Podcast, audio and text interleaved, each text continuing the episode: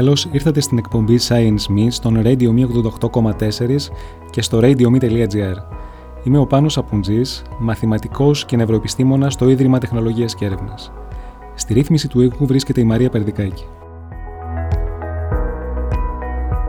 Έναν από τους στόχους της εκπομπής Science Me αποτελεί η καλλιέργεια του επιστημονικού εγγραμματισμού, της εξοικείωσης δηλαδή με τομείς της επιστημονικής έρευνας, καθώς και η κατανόηση του πώς λειτουργούν οι επιστήμες, με ποιο τρόπο σημειώνουν πρόοδο, οδηγούμενες σε βάθος χρόνου σε πιο στέρεη γνώση. Η κατανόηση όλων αυτών πιστεύουμε πως ίσως συμβάλλει στο να αναπτύξουμε και εμείς τον κριτικό και επιστημονικό τρόπο σκέψης στην καθημερινότητά μας.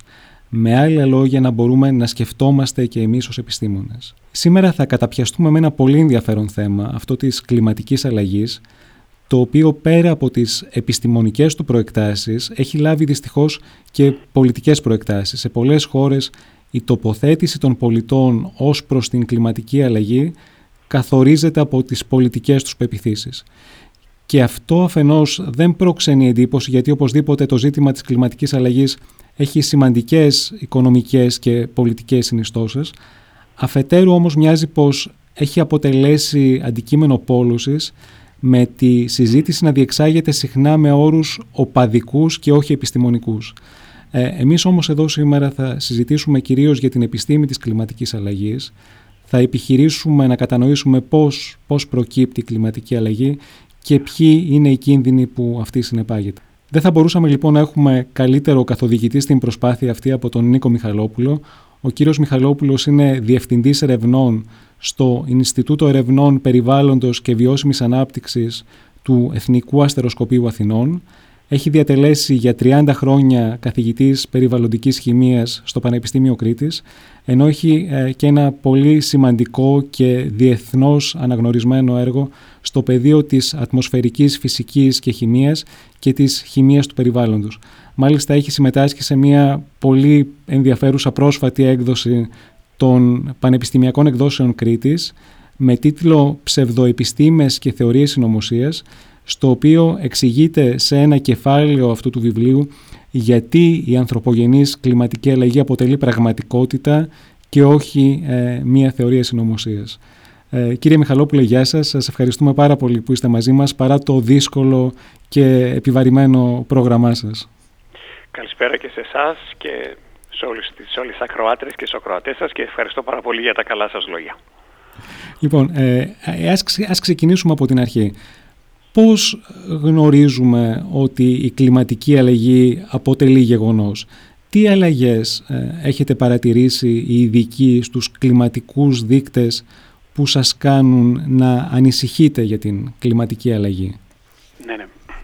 Δεν ξέρω αν θα μπορούσαμε να το πιάσουμε λίγο πολύ πιο α, από λίγο πιο μακριά έτσι, το κλωστή, τη κλωστή σε όλη αυτή την, ε, ε τη συζήτηση. Ναι, ναι, βεβαίως. Ε, μιλώντας για κλιματική αλλαγή, καταρχάς θα πρέπει να πούμε ότι δεν είναι κάτι το καινούριο. αν θέλετε, αυτό που ονομάζουμε το φυσικό και υπάρχει και το ανθρωπογενές φαινόμενο του θερμοκηπίου. Το οποίο ουσιαστικά κρύβεται πίσω από την κλιματική αλλαγή. Ε, η γη μας είναι ένας πλανήτης κατοικήσιμος και αυτό οφείλεται στη σύσταση της ατμόσφαιράς της. Εάν δηλαδή η Γη δεν είχε αυτή τη σύσταση και μάλιστα δεν μιλάμε για το άζωτο και το οξυγόνο ε, όσον αφορά τη θερμοκρασία. Ε, μιλάμε για την ύπαρξη κάποιων αερίων σε ίχνη, σε ίχνοποσότητες και αυτό είναι πάρα πολύ σημαντικό γιατί είναι κάτι το οποίο αμφισβητείται πώς είναι δυνατόν πολλές φορές κάποια αέρια που είναι σε ίχνη να είναι τόσο Και όμως η παρουσία σε ίχνοποσέτητες αερίων όπως οι υδρατμοί, όπως το διοξίδιο του άνθρακα, όπως και το μεθάνιο, είναι αυτοί που κάνουν τη θερμοκρασία της γης από μείον 18 βαθμούς Κελσίου, αυτή θα ήταν η θερμοκρασία της γης αν η γη δεν είχε σε μια μέση θερμοκρασία σήμερα 15 με 16 βαθμούς Κελσίου, δηλαδή 33 με 34 βαθμούς Κελσίου και έχει σαν αποτέλεσμα αντί να ήταν η γη ένας α, νεκρός, ένας παγωμένος αν θέλετε πλανήτης, σήμερα να υπάρχει το νερό με τις τρεις μορφές που γνωρίζουμε όλοι, να υπάρχει ζωή κτλ. κτλ. Άρα μιλάμε ε, και την σημαντικότητα ακριβώς αυτής της σύστασης μπορεί κάποιος να τη δει κοιτώντας μια σειρά από άλλους πλανήτες. Η Αφροδίτη ξέρουμε ότι έχει 400 τόσους βαθμούς. Αυτό πάλι οφείλεται στη σύσταση της ατμόσφαιρας και τον ίδιο λόγο και ο Άρης έχει μια πολύ χαμηλή θερμοκρασία και αυτό πάλι στη σύσταση της ατμόσφαιρας έτσι να αναφέρουμε δύο ενδεικτικά. Άρα είναι ένα φαινόμενο το οποίο υπάρχει από την αρχή, υπάρχει φυσικά αν θέλετε και χάρη σε αυτό υπάρχει ζωή στη γη. Μάλιστα. Άρα συνεπώς τα, τα, τα αέρια του θερμοκηπίου είναι αυτά που καθιστούν την, την, την, ε, τη ζωή στο πλανήτη εφικτή, το πλανήτη μας κατοικήσιμο. Και αν θέλετε, ε, μια πολύ έτσι λογική, γιατί αυτό ξεκίνησε τρεις αιώνες περίπου, ο γνωστός ε, ε Αρένιους, τον οποίο όσοι ασχολείται με τις ε, θετικές επιστήμες τον γνωρίζουν, ναι, ναι. αλλά θεωρώ και όσοι είναι και στο στο σχολείο, στα, στο Λύκειο ας πούμε, ναι. ήδη από τον 17ο αιώνα είχε πει ότι όλες αυτές οι ανθρωπογενείς εκπομπές, ακριβώς επειδή εκπέμπουν μεγάλες ποσότητες διοξίδιο του άνθρακα α, κυρίως, ναι. θα μπορούσαν να δημιουργήσουν θέρμα, θέμα υπερθέρμανσης. Άρα ε, για να πάμε είναι κάτι το οποίο η επιστημονική κοινότητα είχε αρχίσει και το συζητούσε και μάλιστα από πολύ φωτεινά μυαλά ε, περίπου 300 χρόνια πριν ας πούμε. Μάλιστα, μάλιστα. Και κάνοντας ακριβώς αυτή τη λογική ε, συνέχεια την οποία ε, σας ανέφερα και πριν ότι αυτά τα αέρια είναι υπεύθυνα άρα αν αυξήσουμε τα επίπεδά τους είναι πολύ πιθανόν να έχουμε και μια αύξηση σε μια σειρά από παραμέτρους όπως η θερμοκρασία κτλ. κτλ. Στη, στη σύγχρονη εποχή τώρα, πότε συνειδητοποιήσαμε ότι, ε, πότε ξεκινήσαμε να μιλάμε για την κλιματική, κλιματική αλλαγή, ναι, ναι, ναι. πότε συνειδητοποιήσαμε ότι αποτελεί πρόβλημα; Ε, αρχίζουμε να το βλέπουμε έντονα και αυτό δείχνουν και οι καταγραφές της θερμοκρασίας μετά τη δεκαετία του 80 και υπάρχει μια εξήγηση γι' αυτο μετά τη δεκαετία του 80 βλέπουμε μια συνεχή τάση αύξησης της θερμοκρασίας.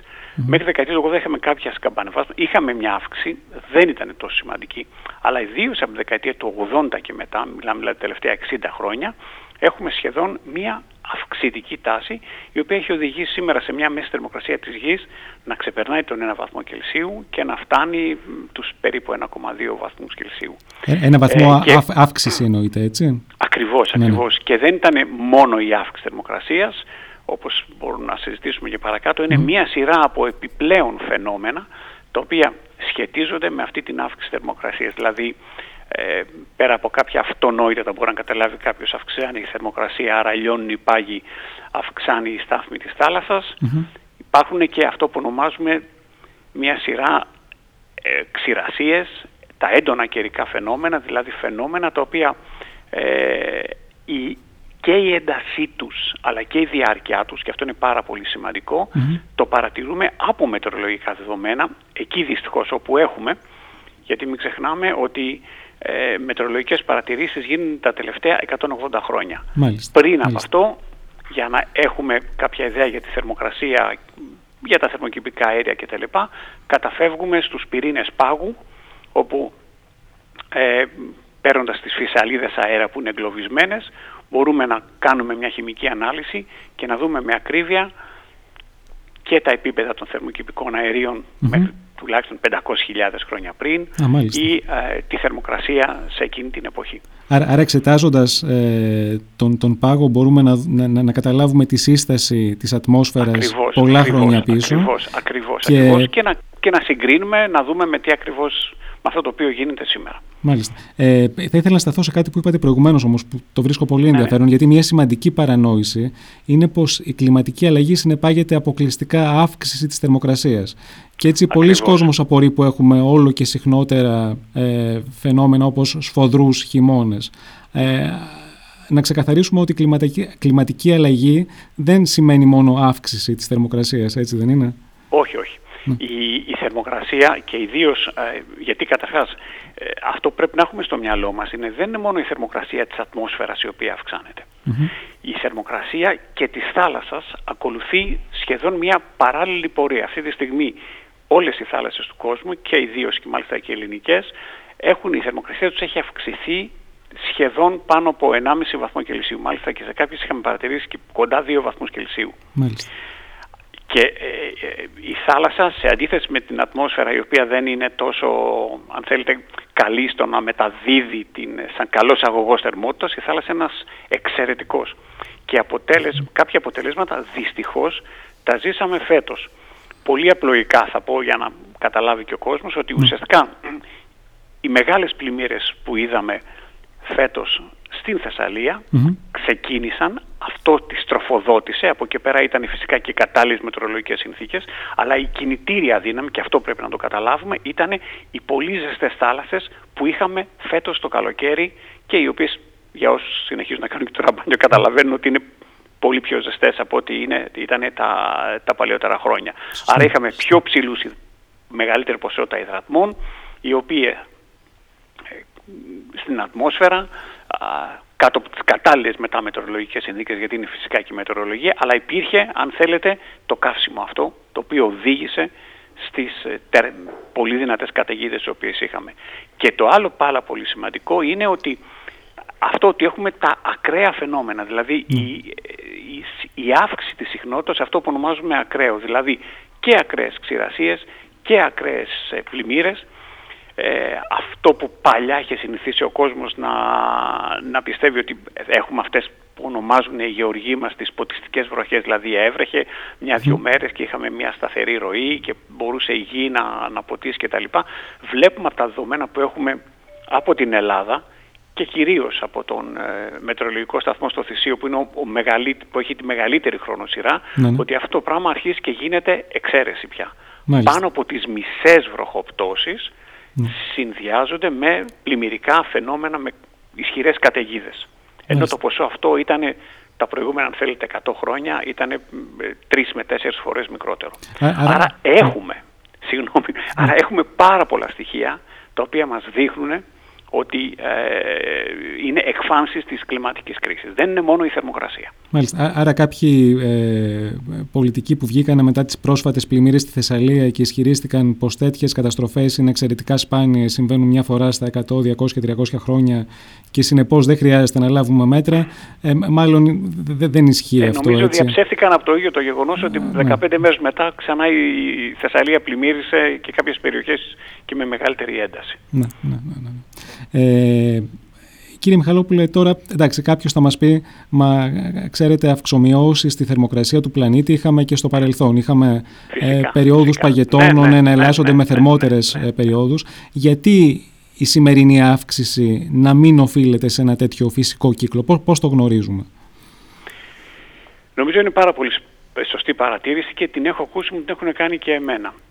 Ε, είναι αλήθεια ότι ο πλανήτης μας γνώρισε μία σειρά από, έτσι, από μεταβολές της θερμοκρασίας και θερμοκρασίας και είχαμε αυτούς που ονομάζουμε τους κύκλους παγετόδους και μεσοπαγετόδους. Όλοι αυτοί όμως και αυτό το οποίο ξεχώριζε ένα κύκλο ε, παγετόδους περίοδου με μια, ένα κύκλο μέσο παγετόδους ήταν μια διαφορά της θερμοκρασίας της τάξης του 7 με 8 βαθμούς Κελσίου. Το σημαντικό είναι όμως το εξής, ότι όλοι αυτοί οι κύκλοι συνέβαιναν σε μια διάρκεια η οποία είχε βάθος χιλιετίας τουλάχιστον, να μην πούμε μεγαλύτερο χρονικό διάστημα. Ναι. Αυτή τη στιγμή ο άνθρωπος με την παρέμβασή του έχει φτάσει τον 1, σχεδόν 5 βαθμούς Κελσίου σε 60 χρόνια και λιγότερο από 60 χρόνια και αν δεν ληφθούν μέτρα τα μοντέλα τα οποία μέχρι στιγμής κάνουν αρκετά καλή δουλειά mm-hmm. χωρίς να είναι τέλεια δείχνουν ότι στο τέλος του αιώνα άρα δηλαδή σε 150 χρόνια θα έχουμε μια μεταβολή ίση με αυτήν την οποία κάποιες φυσικές δυνάμεις και τις οποίες μπορούμε να πούμε ποιες είναι αυτές ναι. δημιούργησαν στη γη. Και αυτό είναι αν θέλετε το ανησυχητικό. Έχουμε βίες και ραγδαίες μεταβολές σε πολύ μικρότερο χρονικό διάστημα από αυτό το οποίο είχαμε σε βάθος χιλιετίας. Και μάλιστα υπάρχει θεωρία του Μιλάνκοβιτς, άκουσα πριν ότι είστε και μαθηματικός, ενός Σέρβου μαθηματικού, ο οποίος ήδη 200 χρόνια πριν είχε εκτιμήσει το ποσοστό ενέργειας το οποίο φτάνει από τον ήλιο στη γη mm σαν συνάρτηση της ε, κίνησης της γης γύρω από τον ήλιο, της κλίσης του άξονά της, της ελλειπτικής τροχιά κτλ. Και μάλιστα είχε προβλέψει μία σειρά από περιοδικότητες και οι οποίες σήμερα οι επιστήμονες είδαν ότι η θεωρία αυτή μπορεί κάλλιστα να εξηγήσει τις θερμοκρασίες τις οποίες γνώρισε η Γη τα, τουλάχιστον τα τελευταία 100 με 500 χρόνια που έχουμε κάποια δεδομένα. Άρα, άρα συνεπώς οι, οι προηγούμενες μεταβολές στη θερμοκρασία μας λέτε ότι ε, αφενός συνέβαιναν σε βάθος πολλών χρόνων χιλιετιών, ε, χιλιετιών και, και, και οφειλόντουσαν σε κάποια φυσικά φαινόμενα, έτσι. Ακριβώς, ακριβώς, ακριβώς. ακριβώς. Ο, όπως... Ε... Ναι, όπως αυτό που λέγαμε. Έχει ναι. να κάνει με τη σχετική θέση της γης, ε, ναι. με τον ήλιο. Ναι, δηλαδή ναι. την, την τροχιά της γης γύρω από τον ήλιο, κάνει μια έλλειψη, ε, δεν είναι σταθερή αυτή η, η, η κίνηση με την πάροδο του χρόνου, η, ο άξονας της γης μετακινείται κτλ. Οπότε αν κάποιος πάρει την περιοδικότητα αυτών των φαινομένων, ε, βγάζει τη συνολική περιοδικότητα της ακτινοβολίας που παίρνει ε, η γη από τον ήλιο και μπορεί να δει τις περιόδους με τις ψηλές και τις περιόδους με χαμηλές θερμοκρασίες. Μάλιστα. Ενώ η, πρόσφατη αύξηση της θερμοκρασίας οφείλεται ε, στον, στο, στον άνθρωπο. Ακριβώς, έτσι; ακριβώς. Και είναι σε πολύ μικρότερο χρονικό διάστημα. Αυτό είναι το, ναι. το πιο σημαντικό. Είναι σε χρονικό διάστημα το οποίο δεν έχουμε, τουλάχιστον από τα δεδομένα, δεν έχουμε δει και δεν είχαμε δει σε τόσο μικρά χρονικά διαστήματα. Ωραία, άρα, και κάτι άλλο πάρα πολύ σημαντικό και συγγνώμη για την διακοπή είναι ότι πάλι αν θεωρήσουμε πάρουμε τον, κύκλ, τον κύκλο του, του Μιλάνκοβιτς ουσιαστικά η γη μας μπαίνει σιγά σιγά σε μια φάση ψήξης. Άρα είναι τελείως το αντίθετο από αυτό που βλέπουμε αυτό και δείχνει που θα περιμέναμε πόσο να σημαντική, ναι. ακριβώς, πόσο σημαντική είναι η ανθρώπινη παρέμβαση η οποία πηγαίνει και επηρεάζει χαλάει, αν θέλετε, ε, τους ακριβώς και, και, και τους φυσικούς κύκλους. Έχει αυτή την ισχύ πολύ μεγαλύτερη από τους ε, φυσικούς κύκλους. Μάλιστα, μάλιστα. Ε, το, το αναφέρετε λίγο στην, στην εισαγωγή σας. Θα μπορούσατε να μας περιγράψετε ε, λίγο πιο αναλυτικά σε τι οφείλεται η κλιματική αλλαγή, πώς προκύπτει αυτό το φαινόμενο του θερμοκηπίου, πώς, πώς ο ναι, ναι, ναι. άνθρωπος Ε, αυξάνει τα, την εκπομπή αυτών των θερμοκηπικών αερίων. Ακριβώς. Καταρχάς, ε, το φαινόμενο του θερμοκηπίου οφείλεται στην παρουσία κάποιων αερίων σε ίχνη. Το τονίζω αυτό γιατί έχω δει πολλές κουβέντες να λένε μα πώς είναι δυνατόν το διοξίδιο του άνθρακα και εδώ κλέβω και μια από τις δικές σας ερωτήσεις, κάνω έτσι, ναι. κάνω ένα μικρό φάουλα ας πούμε, ε, πώς είναι δυνατόν ένα αέριο που έχει τόσο μικρή συγκέντρωση να, έχει τόσο, να είναι το, τόσο ισχυρό; Όμως, το ξέρουμε, υπάρχουν μια σειρά από ε, αέρια τα οποία έχουν διπολική ροπή, δεν είναι δηλαδή σαν το οξυγόνο ή σαν το άζωτο, τα οποία είναι συμμετρικά αν θέλετε, ναι. εντάξει, να το δώσουμε να καταλάβουμε ο, ο κόσμος εύκολα, και τα οποία τι έχουν σαν αποτέλεσμα, να απορροφούν την υπέρυθρη ακτινοβολία της γης. προσεξτε ο ήλιος ζεσταίνει τη γη και η θερμοκρασία την οποία εκπέμπει η γη αντί να φύγει στο διάστημα, ναι. ουσιαστικά εγκλωβίζεται, φανταστείτε σαν μια κουβέρτα να μπορείς να καταλάβει ο κόσμος ή σαν ένα, γι' αυτό ονομάζεται θερμοκήπιο, στα κατώτερα στρώματα, εκεί που υπάρχουν τα αέρια αυτά σε ψηλές συγκεντρώσεις, εγκλωβίζουν λοιπόν αυτή τη θερμότητα και έχουν σαν αποτέλεσμα την αύξηση της θερμοκρασίας. Τώρα, πέρα από τους υδρατμούς οι οποίοι είναι προϊόν καύσης και στους οποίους δεν έχουμε εντάξει, σημαντικές μεταβολές, αλλά αυτό είναι μια άλλη ιστορία, νομίζω ότι είναι λίγο πιο δύσκολο να την εξηγήσουμε τώρα. Για ναι. τα άλλα θερμοκηπικά αέρια, το διοξίδιο του άνθρακα και το μεθάνιο, παράγονται ιδίως το διοξίδιο του άνθρακα από την καύση ορυκτών καυσίμων. Δηλαδή κάθε φορά που καίμε ξύλο, κάρβουνο, πετρέλαιο, φυσικό αέριο, οτιδήποτε ορυκτό καύσιμο, ξέρουμε από τις βασικές αρχές της χημίας, της οργανικής ναι. χημίας, ότι θα παραχθεί διοξίδιο του άνθρακα. Το φυσικό αέριο, μια παρένθεση να κάνω, δεν είναι και τόσο φυσικό, έτσι. Παράγει και αυτό ε, διοξίδιο του άνθρακα. Η καύση του παράγει ναι. διοξίδιο του ναι, άνθρακα, ναι. ναι. ναι. Είναι, είναι οργανική ένωση, άρα η καύση θα παράξει διοξίδιο του άνθρακα.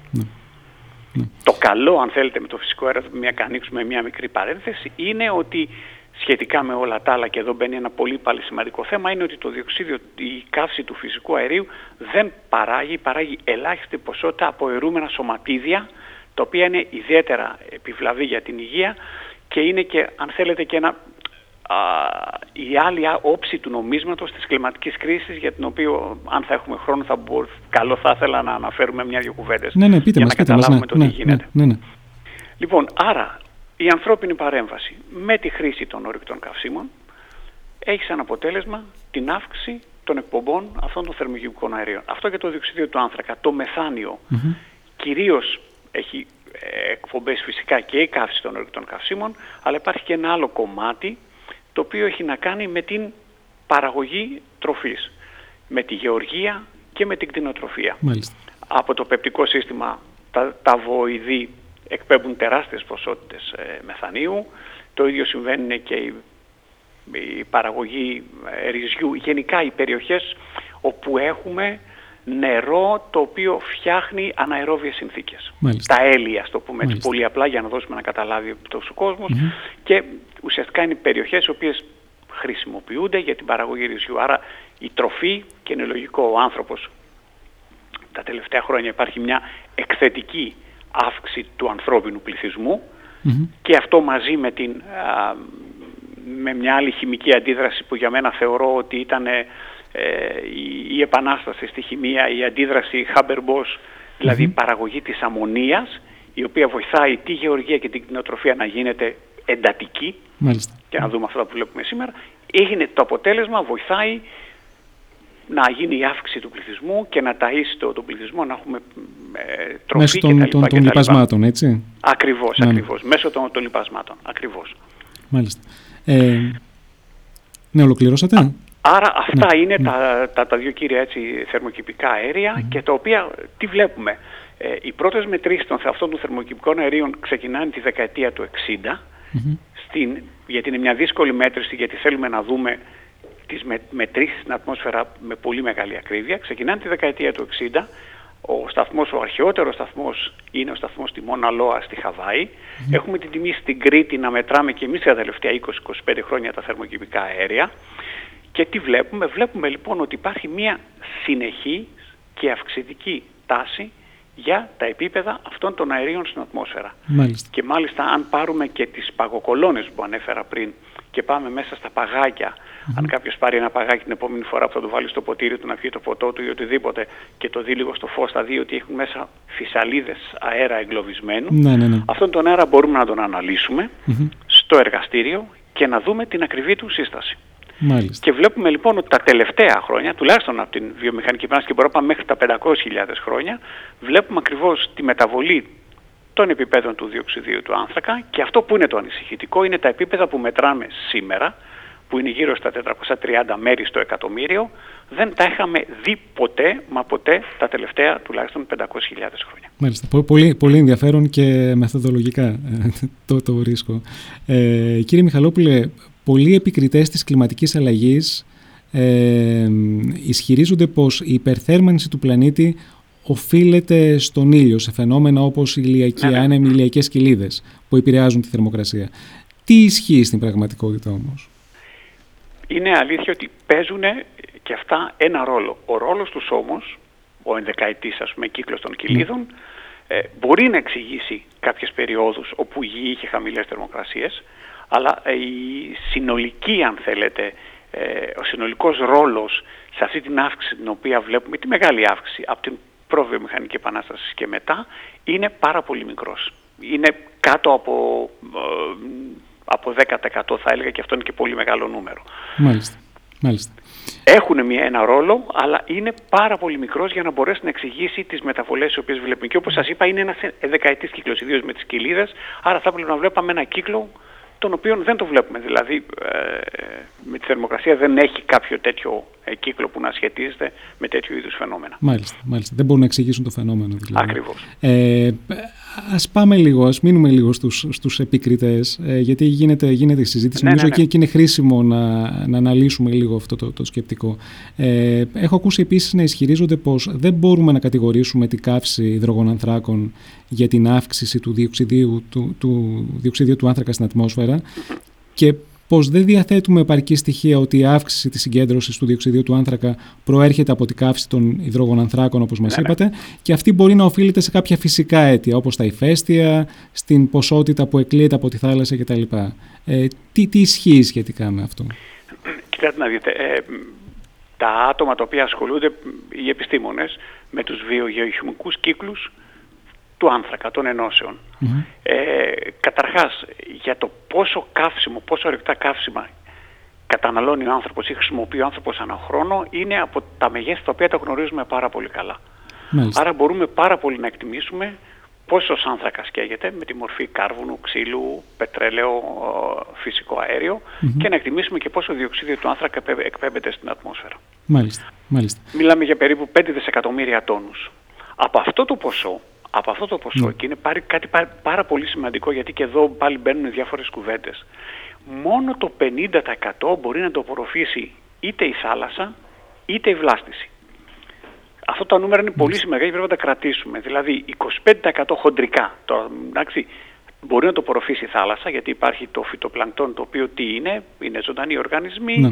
οι οποίοι τι θέλουν να κάνουν τη φωτοσύνθεση και για να γίνει η φωτοσύνθεση θέλουν διοξίδιο του άνθρακα. Ναι. Όπως και η βλάστηση στη γη. Τα δέντρα για να αναπτυχθούν, για να μεγαλώσουν, τι mm θέλουν, θέλουν διοξίδιο του άνθρακα και κάνουν τη φωτοσύνθεση. Αυτές οι δύο τεράστιες ρεζέρβες ε, μπορούν να απορροφήσουν μόνο το 50%.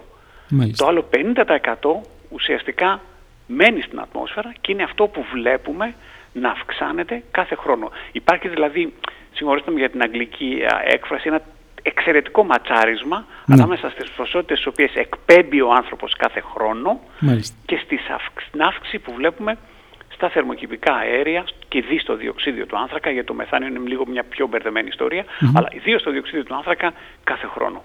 Και μάλιστα η μεταβολή του, αν κάποιος δει την κλασική καμπύλη από τη Μόνα Λόα, θα καταλάβει πόσο σημαντική είναι μέσα ο ρόλος ε, της βλάστησης κτλ. Γιατί βλέπουμε ας πούμε ε, τις, ε, τα ελάχιστα τη διάρκεια της άνοιξης, τότε που τα φυτά αναπνέουν και δηλαδή φτιάχνουν αν θέλετε το, το φύλλωμά τους στο βόρειο ημισφαίριο και τις εκπομπές το χειμώνα όπου ουσιαστικά πέφτουν τα φύλλα και διασπώνται και βγάζουν διοξείδιο του άνθρακα. Ε... Άρα είναι ξεκάθαρο και από τα μοντέλα και κυρίως από ισοζύγια. Χρειάζεται να κάνει κάποιος ένα ισοζύγιο μάσας, τι εκπέμπουμε, τι βλέπουμε κτλ. Μπορεί κάλλιστα να εξηγήσει τις εκπομπές άρα και την αύξηση του διοξιδίου του άνθρακα. Μάλιστα, πάρα πολύ ωραία. Κύριε Μιχαλόπουλε, ευχαριστούμε πάρα πολύ για όλα αυτά που μας εξηγείτε. Ε, σε αυτό το σημείο νομίζω πως θα μπορούσαμε να κάνουμε ένα μικρό διάλειμμα και επανερχόμαστε σε λίγο. Radio Me 88,4 Επανερχόμαστε στην εκπομπή Science Me στον Radio Me 88,4 ε, σήμερα έχουμε μια πάρα πολύ ωραία συζήτηση με τον κύριο Νίκο Μιχαλόπουλο, Διευθυντή Ερευνών στο Ινστιτούτο Ερευνών Περιβάλλοντος και Βιώσιμης Ανάπτυξης του Εθνικού Αστεροσκοπείου Αθηνών, ε, έναν άνθρωπο ειδικό στο, στο, στο τομέα της ε, περιβαλλοντικής χημίας. Ε, κύριε Μιχαλόπουλε, για να κλείσουμε λίγο αυτό τον κύκλο με τα επιχειρήματα που, που, αναφέρουν κάποιοι αρνητές. Ε, λέγεται επίσης πως μία κριτική που ακούγεται είναι πως για να ε, υπολογίσουμε την αύξηση της θερμοκρασίας χρησιμοποιούμε ως σημείο αναφορά στην προβιομηχανική εποχή. Ναι, ναι, ναι. Ε, όμως η περίοδος αυτή όπως ε, έχω ακούσει να ισχυρίζονται υπήρξε λέει μια ψυ, ψυχρή περίοδος για τον πλανητη και άρα οι υπολογισμοί, οι υπολογισμοί μας είναι προβληματικοί. Ε, αληθεύει αυτό; Ε, κοιτάτε να δείτε, ε, όπως σας ανέφερα και πριν, η μεγάλη αλλαγή, η πολύ μεγάλη αλλαγή, δηλαδή ακόμα και αν πάρουμε και τα πρόσφατα χρόνια, η πολύ μεγάλη αλλαγή γίνεται από την δεκαετία του 80 και μετά. Από βλέπουμε τη θερμοκρασία να αυξάνεται κατά... Είχαμε μια αύξηση από την προβιομηχανική μέχρι, μέχρι τη δεκαετία του 60-70, η οποία ήταν στη τάξης του 0,2-0,3 βαθμούς Κελσίου. Ναι. Ο, ο, ο, ο, μεγάλος, αν θέλετε, με πολύ μεγάλη μεταβολή γίνεται από τη δεκαετία του 80 και μετά και γι' αυτό υπάρχει εξήγηση. Ναι. Ε, και εδώ δείχνει ε, δύο πράγματα. Ένα, πόσο δύσκολο είναι το πρόβλημα της κλιματικής και το δεύτερο που για μένα είναι πάρα πολύ σημαντικό, πόσο αυτά τα οποία θεωρούμε εμείς σήμερα, τα οποία το ονομάζω και εγώ τα συμβατικά καύσιμα, τα ορυκτά καύσιμα, ε, έχουν φτάσει στο τέλος της προσφοράς τους αν θέλετε. Τι έχει συμβεί; Ε, ουσιαστικά, αν μπορούσα να το δώσω όσο πιο απλά, για να κατα... μπορεί να καταλάβουν και οι ακροάτες και οι ακροατές μας, ε, γιατί το πώς δουλεύει το κλιματικό σύστημα ιδίως της γης δεν είναι τόσο απλό. Έχουμε χημικές ενώσεις, γιατί είδαμε η σύσταση της ατμόσφαιρας είναι κλειδί για να καταλάβουμε τις μεγάλες μεταβολές. Μην ξεχνάμε ότι οι δεινόσαυροι εξαφανίστηκαν ε, πριν ε, λάθος, αλλά εκατομμύρια ναι, ναι. και αυτό έγινε γιατί ένας μετεωρίτης χτύπησε τη γη και είχαμε μια τεράστια ποσότητα σκόνης η οποία ουσιαστικά σκέπασε τη γη, Τη γη, και ναι, δεν ναι, άφηνε σωστά. το ηλιακό φως να μπει μέσα. Μμμ. Άρα λοιπόν υπάρχουν ενώσεις οι οποίες τι κάνουν, θρούνε σαν καθρέφτης, σκεδάζουν το ηλιακό φως Μμμ. προς τα έξω και αυτά ψύχουν τη γη και υπάρχουν ενώσεις οι οποίες, όπως τα θερμοκηπικά αέρια, τα οποία θερμαίνουν τη γη. Μάλιστα. Άρα υπάρχει, αν φα- μπορώ να το φανταστούμε, ένας ανταγωνισμός. Έχουμε ε, ενώσεις που θερμαίνουν και ενώσεις οι οποίες ψύχουν. Μάλιστα. Μάλιστα. Ε, σε αυτές τις ενώσεις οι οποίες ψύχουν είναι αυτό που ονομάζουμε τα αιωρούμενα σωματίδια. Μμμ. Τα οποία αιωρούμενα σωματίδια και αυτά παράγονται από την καύση ορυκτών καυσίμων. Μάλιστα. Και εδώ κοιτάξτε λοιπόν τι γίνεται. Άρα η καύση ορυκτών καυσίμων παράγει ταυτόχρονα και θερμοκηπικά αέρια αλλά και αιωρούμενα σωματίδια. Μμμ. Επειδή λοιπόν γνωρίζουμε από επιδημιολογικές μελέτες ότι τα αιρούμενα σωματίδια είναι ιδιαίτερα επιβλαβή για την ανθρώπινη υγεία, πρόσφατες μελέτες αποδίδουν 7 εκατομμύρια πρόωρους θανάτους, τεράστιο νούμερο, Μάλιστα. Ναι, ναι, εντάξει, ναι, ναι, ναι. ένα νούμερο το οποίο αντιστοιχεί σχεδόν με μια πανδημία COVID. Κάθε χρόνο, Κάθε χρόνο, τα ε. αιρούμενα σωματίδια. Κάθε χρόνο. Στην Ελλάδα μείωση του προσδόκιμου κατά περίπου 13 μήνες. Μάλιστα. Α, τα οποία παράγονται ακριβώς από την καύση ορυκτών καυσίμων. Άρα υπήρχε προσπάθεια πάντοτε από την επιστημονική κοινότητα να πείσει τις εταιρείες τι να κάνουν, να μειώσουν ε, τις ε, περιεκτικότητα, αν θέλετε, σε, στα καύσιμα, κυρίως με το πιο χαρακτηριστικό είναι το θιάφι. Ναι. Γνώρισε η Ευρώπη τη δεκαετία του 70-80 την όξινη βροχή, το οποίο οφείλεται από τη αιτή στις, στις ψηλές περιεκτικότητες θείου που είχαν τα, το, το καύσιμο.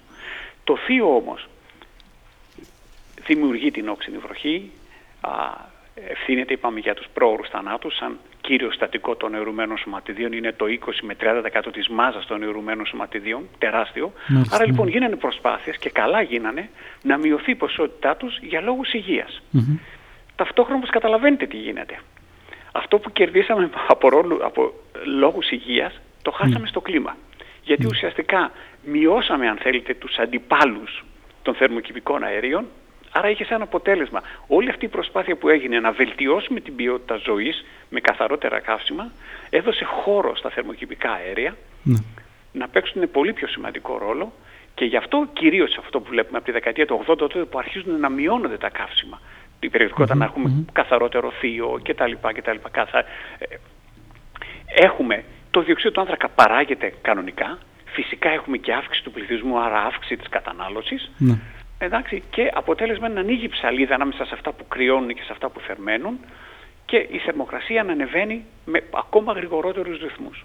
Μάλιστα. Και, και, και, και όλα αυτά δείχνουν νομίζω πως η εξίσωση της κλιματικής αλλαγής δεν, δεν, δεν είναι εύκολη, έτσι δεν είναι; Ακριβώς, ακριβώς, Ναι. ακριβώς. Και την κάνει ακόμα δυσκολότερη ένα άλλο γεγονός. Ότι αυτά που ονομάζουμε τα θερμοκηπικά αέρια έχουν μεγάλους, πολύ μεγάλους χρόνους παραμονής στην ατμόσφαιρα. Σωστά, σωστά. Το διοξίδιο του άνθρακα, κάθε μόρι το οποίο εκπέμπουμε αυτή τη στιγμή, Μμμ. θα μείνει στην ατμόσφαιρα για περίπου 100 χρόνια. Γι' αυτό, Οπότε γι' αυτό και μας λέτε, συγγνώμη που σας διακόπτω, γι' αυτό και μας λέτε ναι. οι ειδικοί πως ακόμα, ακόμα και αν σήμερα μηδενιστούν οι εκπομπές Ακριβώς, διοξιδίου του άνθρακα, ακριβώς, η θερμοκρασία θα ακριβώς. συνεχίσει να αυξάνεται για τις επόμενες δεκαετίες, έτσι δεν είναι; Ακριβώς, Ναι. ακριβώς, ακριβώς. Γιατί, ε, ας το πούμε όσο πιο απλά και λαϊκά γίνεται, δεν μπορούμε να ξεμπλέξουμε τόσο εύκολα με αυτά. Ναι. Δεν είναι σαν τα αιρούμενα σωματίδια που αναφέραμε πριν, τα οποία ουσιαστικά σε μια εβδομάδα έχουν φύγει με μια βροχή. Αυτές είναι ενώσεις οι οποίες δεν φεύγουν. Μάλιστα. Η χημεία τους είναι ουσιαστικά είναι, θεωρούνται για τους πιο πολλούς χημικούς σχεδόν αδρανοί. Εντάξει, ιδίως το διοξείδιο του άνθρακα δεν έχει κάποιες χημικές αντιδράσεις. Ή το μεθάνιο έχει, αλλά το μεθάνιο που είναι το πιο δραστικό, αν θέλετε, έχει χρόνο ζωής 10 χρόνια. Μάλιστα. Άρα ε, ουσιαστικά θέλουν, θέλουμε πολύ μεγάλες προσπάθειες. Και αυτά τα οποία βλέπουμε σήμερα είναι, αν θέλετε, τα αποτελέσματά μας του προηγούμενου αιώνα. Άρα ουσιαστικά πρόκειται για ένα πρόβλημα το οποίο το κληρονομούμε στα παιδιά μας, έτσι, Ακριβώς, όσο, όσο δεν ακριβώς. κάνουμε κάτι. Και αυτό είναι το πάρα πολύ σημαντικό. Δηλαδή, Ναι. ε, αυτή η μετάβαση που γίνεται προς αυτό που ονομάζουμε τις πράσινες ανανεώσιμες μορφές ενέργειας, που δεν είναι μια εύκολη μετάβαση. Ναι. Ε, θα πρέπει να καταλάβει ο κόσμος ότι ακόμα και σήμερα με ένα μαγικό τρόπο να κόβαμε τις εκπομπές των θερμοκηπικών αερίων και να τις αλλάζαμε με ανανεώσιμες, με ήλιο και αέρα αν είχαμε τον τρόπο, Ναι. ουσιαστικά θα συνεχίζαμε να βλέπαμε και φυσικά οι ερευνητές θα λέγανε κοιτάξτε να δείτε τι κάνουν εκεί πέρα, προχωρήσανε και δεν βλέπουμε τίποτα, άρα είναι ψεύτες. Δεν είναι τόσο απλό όμως. Δεν είναι τόσο απλό. Ε, άρα, άρα κύριε Μιχαλόπουλε, τι θα μπορούσαμε να κάνουμε από εδώ και πέρα, τι θα μπορούσαμε να κάνουμε για να μειώσουμε τις εκπομπές των θερμοκηπικών αερίων; Κοιτάτε να δείτε, από αυτά που νομίζω που, που ανέφερα και, πάρα, και, και πριν Ναι. και θεωρώ ότι ε, αυτό που, που είπα, γιατί αυτή είναι δικιά μου έτσι, οπτική και θεωρώ ότι είναι, ε, ότι είναι ένα, ένα σημαντικό μήνυμα που θέλω να περάσουμε, Ναι. ότι ακόμα και αν υποθέσουμε, να το πάρουμε την περίπτωση ότι ε, το φαινόμενο του θερμοκηπίου δεν είναι και το, ακόμα και αν θεωρήσουμε ότι αυτό είναι ψέμα, αν θέλετε ψέμα όχι, αλλά δεν είναι τόσο έντονο, Ναι. ο ρόλος που παίζει η καύση ορυκτών καυσίμων στην υγεία δείχνει ότι ουσιαστικά αυτό που είπα πριν, ότι αυτά τα, α, τα ορυκτά καύσιμα έχουν φτάσει, έχουν κάνει τη δουλειά τους πολύ σημαντική, αλλά έχουν φτάσει σε ένα, σε ένα τέρμα. Άρα θα πρέπει να περάσουμε, να περάσουμε ακριβώς αυτή τη στιγμή σε καινούργιες μορφές ενέργειας. Είναι αναγκαία και ικανή συνθήκη για να κρατήσουμε την αύξηση της θερμοκρασίας όσο πιο χαμηλότερα γίνεται. Τα κλιματικά μοντέλα λένε ότι αν συνεχίσουμε το σενάριο, το αγαπητό σενάριο που θέλουν πάρα πολύ, το business as usual, δηλαδή σαν να μην συμβαίνει τίποτα, στο τέλος του αιώνα, δηλαδή σε σχεδόν 75 χρόνια, Ναι. τα παιδιά που γεννιόνται τώρα ή που έχουν γεννηθεί θα το δουνε και αν θέλετε είναι, η- όπως πολύ σωστά είπατε, η κληρονομία στα, παιδιά- η κληρονομιά στα Κληρονομιά που παιδιά αφήνουμε μας. στα παιδιά μας. Ναι, Ναι, ναι, ναι. Θα δουν ένα πλανήτη ο οποίος θα έχει μια θερμοκρασία μπορεί να έχει φτάσει και 5 βαθμούς Κελσίου. Γιατί αυτά τα οποία βλέπουμε σήμερα είναι οι εκπομπές του προηγούμενου αιώνα. Μάλιστα. Οι σημερινές εκπομπές οι οποίες συνεχίζουν και είναι και με σχεδόν αυξανόμενο ρυθμό, πέρα από κάποιες φωτεινές εξαιρέσεις όπως είναι ας πούμε, η Ευρωπαϊκή Ένωση που έχει μειώσει τις εκπομπές, Ναι. στις άλλες χώρες δεν συμβαίνει αυτό σε πάρα πολλές χώρες. Άρα το, η συμφωνία του Παρισιού το να κρατήσουμε την αύξηση θερμοκρασίας στον 1,5 βαθμό Κελσίου κατά τη γνώμη μου είναι μια καταδικασμένη συμφωνία.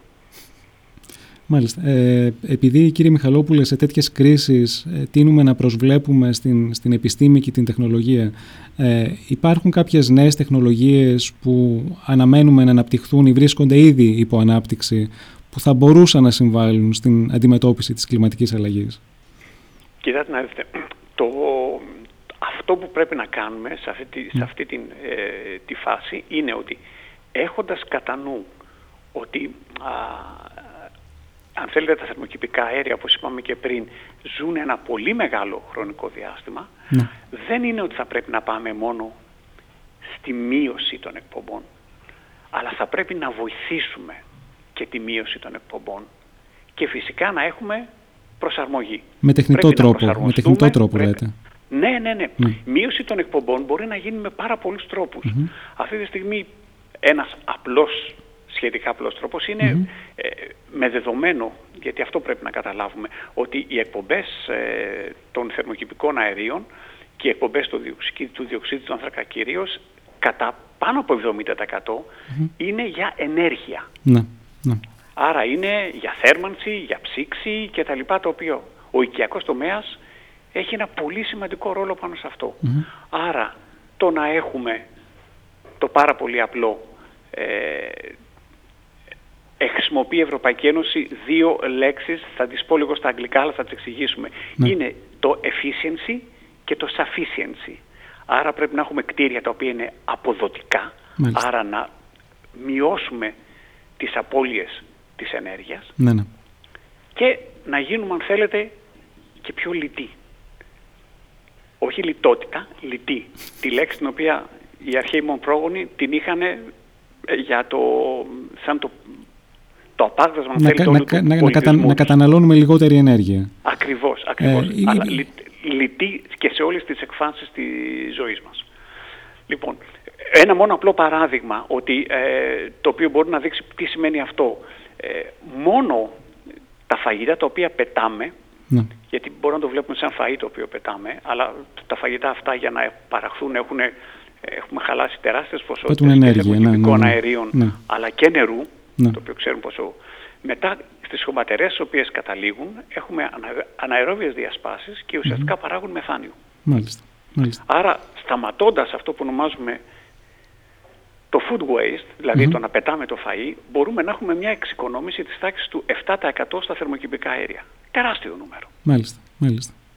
Ένα εξίσου σημαντικό είναι και στα κτίρια.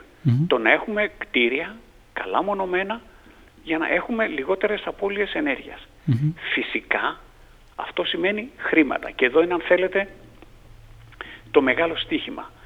Το να πάμε σε τέτοιες μορφές έτσι, εξοικονόμησης ενέργειας χρειάζονται χρήματα τα οποία όλος ο κόσμος φυσικά δεν μπορεί να τα διαθέσει.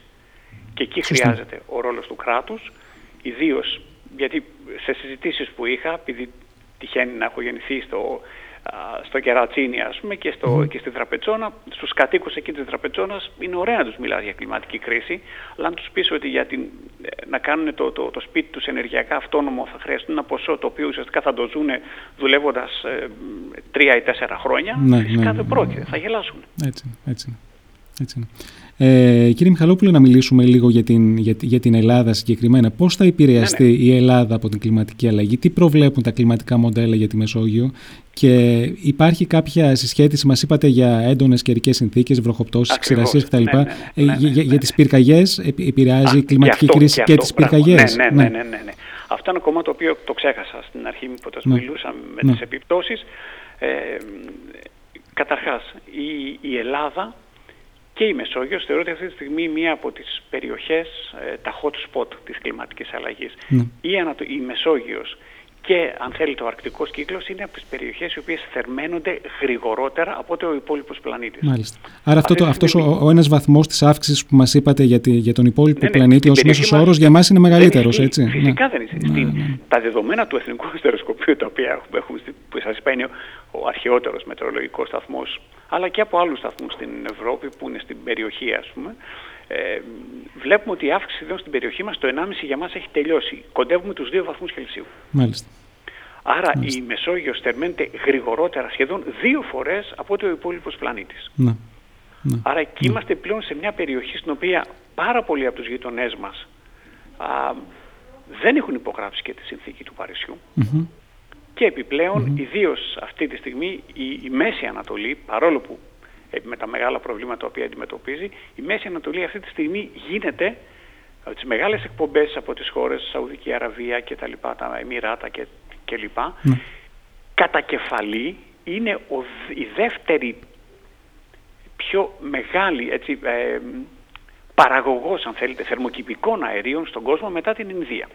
Άρα είμαστε σε μια περιοχή στην οποία ουσιαστικά οι εκπομπές είναι πάρα πολύ σημαντικές και παρόλες τις μειώσεις ναι. που έχει κάνει η Ευρωπαϊκή Ένωση, ναι. στην περιοχή μας οι άλλοι γειτονές μας, οι εξανατολών γενικά, ε, είναι σε μια αντίθετη κατεύθυνση. Μάλιστα, μάλιστα, μάλιστα. Ε, Αυτό θα έχει σαν αποτέλεσμα και μάλιστα υπήρχε και ιδιαίτερη αναφορά στο τελευταίο, ε, στη τελευταία έκθεση του IPCC για τη Μεσόγειο, γιατί είναι μια από τις περιοχές στις οποίες το IPCC, η Διακυβερνητική Επιτροπή για την Κλιματική Αλλαγή, με ένας πολύ μεγάλος αριθμός επιστημόνων κάτω από την αιγίδα του ΟΗΕ, ναι. κάθε 4-5 χρόνια βγάζουν μια έκθεση για την κατάσταση ακριβώς το, για, για την κλιματική κρίση. Ναι. Και ουσιαστικά έχουν κάνει ιδιαίτερη μνήα για την περιοχή της Μεσογείου. Και μάλιστα εκτιμούν ότι μέχρι το τέλος του, του αιώνα μπορούμε να έχουμε θερμο, αύξηση θερμοκρασίας η οποία μπορεί να φτάσει τους 5 ή τους 6 βαθμούς. Έτσι, για να δώσουμε ένα παράδειγμα στον κόσμο για να πάλι να καταλάβει, είναι λίγο δημοσιογραφικό αλλά θεωρώ ότι ναι. είναι πάρα πάρα ναι. πολύ ναι. χρήσιμο, είναι ότι αν πάρουμε την πιο θερμή μέρα την οποία ζήσαμε πέρσι ή φέτος, αυτή η πιο θερμή μέρα θα είναι στο τέλος του αιώνα μια δροσερή μέρα. Τι λέτε, τι λέτε. Ναι, είναι πολύ μέλανα τα, τα, τα χρώματα τα οποία, με τα οποία σχεδιάζεται το μέλλον. Δεν είναι πάλι ναι. θερμοκρασία, μην, μην, το, μην το μπερδεύουμε. Ήταν, ναι. όπως πολύ σωστά είπατε, μεγάλες περι... επειδή οι βροχές είναι με τη μορφή έτσι, καταιγίδας, ναι. έχουμε μεγάλα διαστήματα Άρα, ξηρασίες, αυτό που ζήσαμε φέτος. Τι είχαμε, είχαμε ένα, ένα ιδιαίτερα βροχερό Μάιο, εντάξει, μετά είχαμε μια πολύ μεγάλη περίοδος ξηρασίας που ήταν το καλοκαίρι, άρα όλη αυτή η βλάστηση που, που είχαμε την παραγωγή βλάστησης με τη βροχή, ξε, ε, ξεράθηκε και ναι. ουσιαστικά ήταν το καλύτερο, αν θέλετε, ε, καύσιμο υλικό για τις τεράστιες πυρκαγιές τις οποίες είδαμε και οι οποίες δυστυχώς τα επόμενα χρόνια πάλι με την έκθεση της, Διακυβερν... της Διακυβερνητικής Επιτροπής για την Κλιματική Αλλαγή περιμένουμε σχεδόν ένα διπλασιασμό. Μάλιστα.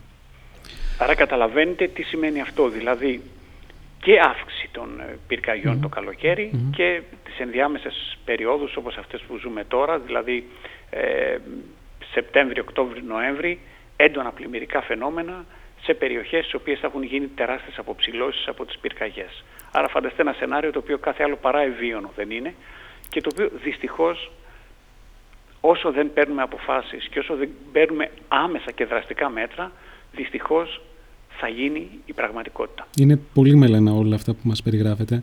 Ε, μία, ένα σύντομο σχόλιο θα ήθελα για τις, για τις ανεμογεννήτριες. Σε, σε μία πρόσφατη έρευνα της διανέωσης, ναι. σχεδόν το 1 τρίτο θεωρεί ότι οι ανεμογεννήτριες αντί να βοηθούν το περιβάλλον, το επιβαρύνουν. Ε, τι έχει πάει στραβά με τις ανεμογεννήτριες, γιατί τις φοβάται τόσο πολύ ο κόσμος; Και μάλιστα έχω ακούσει και μια θεωρία συνωμοσίας ότι η κλιματική αλλαγή είναι μια, μια επινόηση ώστε να φυτέψουμε παντού ανεμογεννήτριες.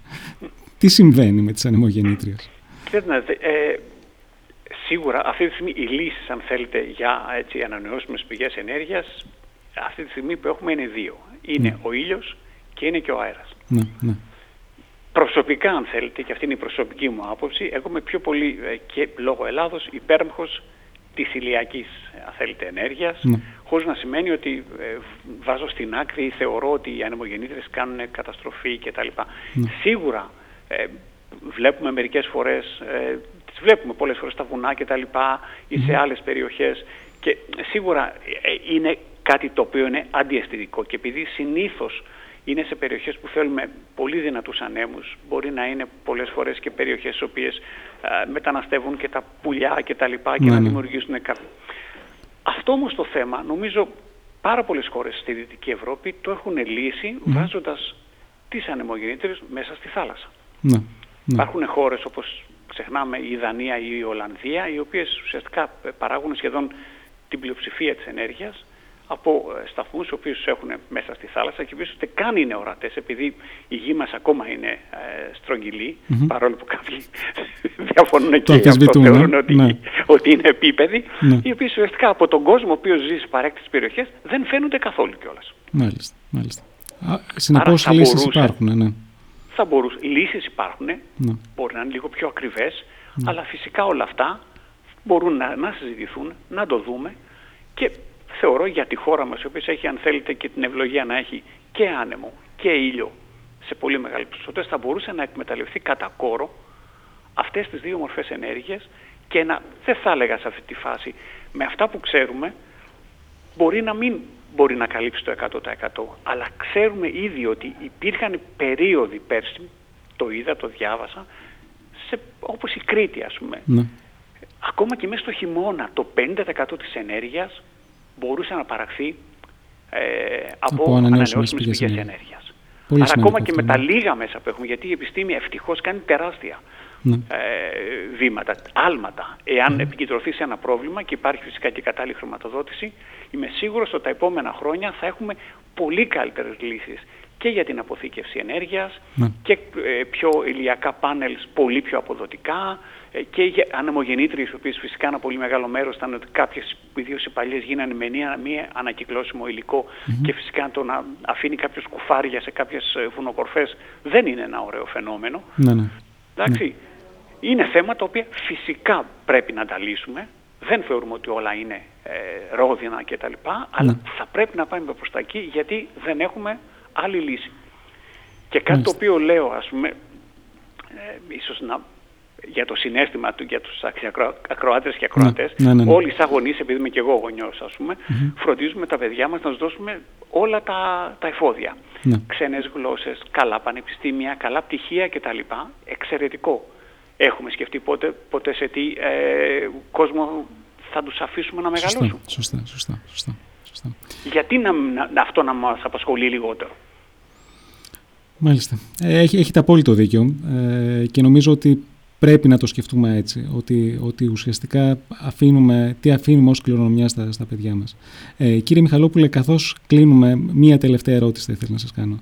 Ε, ο συγγραφέας και ακαδημαϊκός ο Ισάκα Σίμοφ είχε γράψει πως η πιο θλιβερή όψη της εποχής μας είναι ότι η επιστήμη συγκεντρώνει γρηγορότερα γνώση από όσο η κοινωνία αποκτά σοφία. Ε, θα ήθελα να σας ρωτήσω αν συμφωνείτε με αυτό το απόφθεγμα και τι νομίζετε πως θα μπορούσαμε να κάνουμε ως, ως κοινωνία και ως ε, επιστημονική κοινότητα; Ναι, συμφωνώ, συμφωνώ απόλυτα, συμφωνώ απόλυτα γιατί εντάξει, ε, αυτό το έχουμε είναι ένα πολύ μεγάλο ελάττωμα το οποίο το έχει η επιστημονική κοινότητα. Πάρα πολλές φορές ε, συγκεντρώνονται στο μικρό κοσμό της ναι. και αδυνατή θεωρεί σαν ε, νούμερο δύο ή σαν μικρότερη αν θέλετε υποχρέωσή της να βγει στην κοινωνία και να παρουσιάσει τα αποτελέσματά της. Μεγάλη Άρα εγώ θεωρώ ότι ε, συμφωνώ απόλυτα και θεωρώ το αντίδοτο και αυτό το οποίο προσπαθώ εγώ να κάνω και προσπαθούμε και στο αστεροσκοπείο ναι. αλλά και στο Πανεπιστήμιο Κρήτης υπάρχουν πολύ σημαντικές προσπάθειες πάνω σε αυτό είναι η εκπαίδευση. Ναι. Θεωρούμε, θεωρώ ότι θα πρέπει να εκπαιδεύσουμε πρώτα απ' όλα τη νέα γιατί αυτή θα, το πούμε απλά και λαϊκά, θα δει το, το πρόβλημα μπροστά της να γιγαντώνεται. Τι την περιμένει και προς τα που τουλάχιστον να μάθει ναι. σε θέματα προσαρμογής. Mm-hmm. Όπως έχουμε προσαρμογή για σεισμούς, για πλημμύρες κτλ. Τι πρέπει να κάνουμε, ότι όταν έχουμε ένα σεισμό καθόμαστε κάτω από τα τραπέζια κτλ. ή όταν έχουμε πλημμύρα ε, προσπαθούμε να ανέβουμε στο πιο... Τα απλά πράγματα. Ναι. Ποια θα είναι τα μέτρα προσαρμογής σε ακραία καιρικά φαινόμενα που θα έχουν να κάνουν με την κλιματική κρίση. Σε τι οφείλεται και τι μπορούν να κάνουν. Άρα για μένα είναι η εκπαίδευση. Η κοινωνία θα πρέπει να το πιστέψει ότι είναι ένα σημαντικό πρόβλημα, ότι απαιτούνται άμεσες και όχι μόνο από αυτούς που παίρνουν τις αποφάσεις, αλλά και από εμάς. Από όλους εμάς, ναι. Κύριε Μιχαλόπουλε, σας ευχαριστούμε πάρα πολύ. Ήταν πολύ χρήσιμα όσα, όσα μας είπατε. Νομίζω ότι μας κάνατε σοφότερους, μας προβληματίσατε. Ε, ευχαριστούμε πάρα πολύ για τον, για τον χρόνο που αφιερώσατε. Και εγώ σε ευχαριστώ πάρα πάρα πολύ. Να είστε, καλά. Γεια σας. Γεια σας.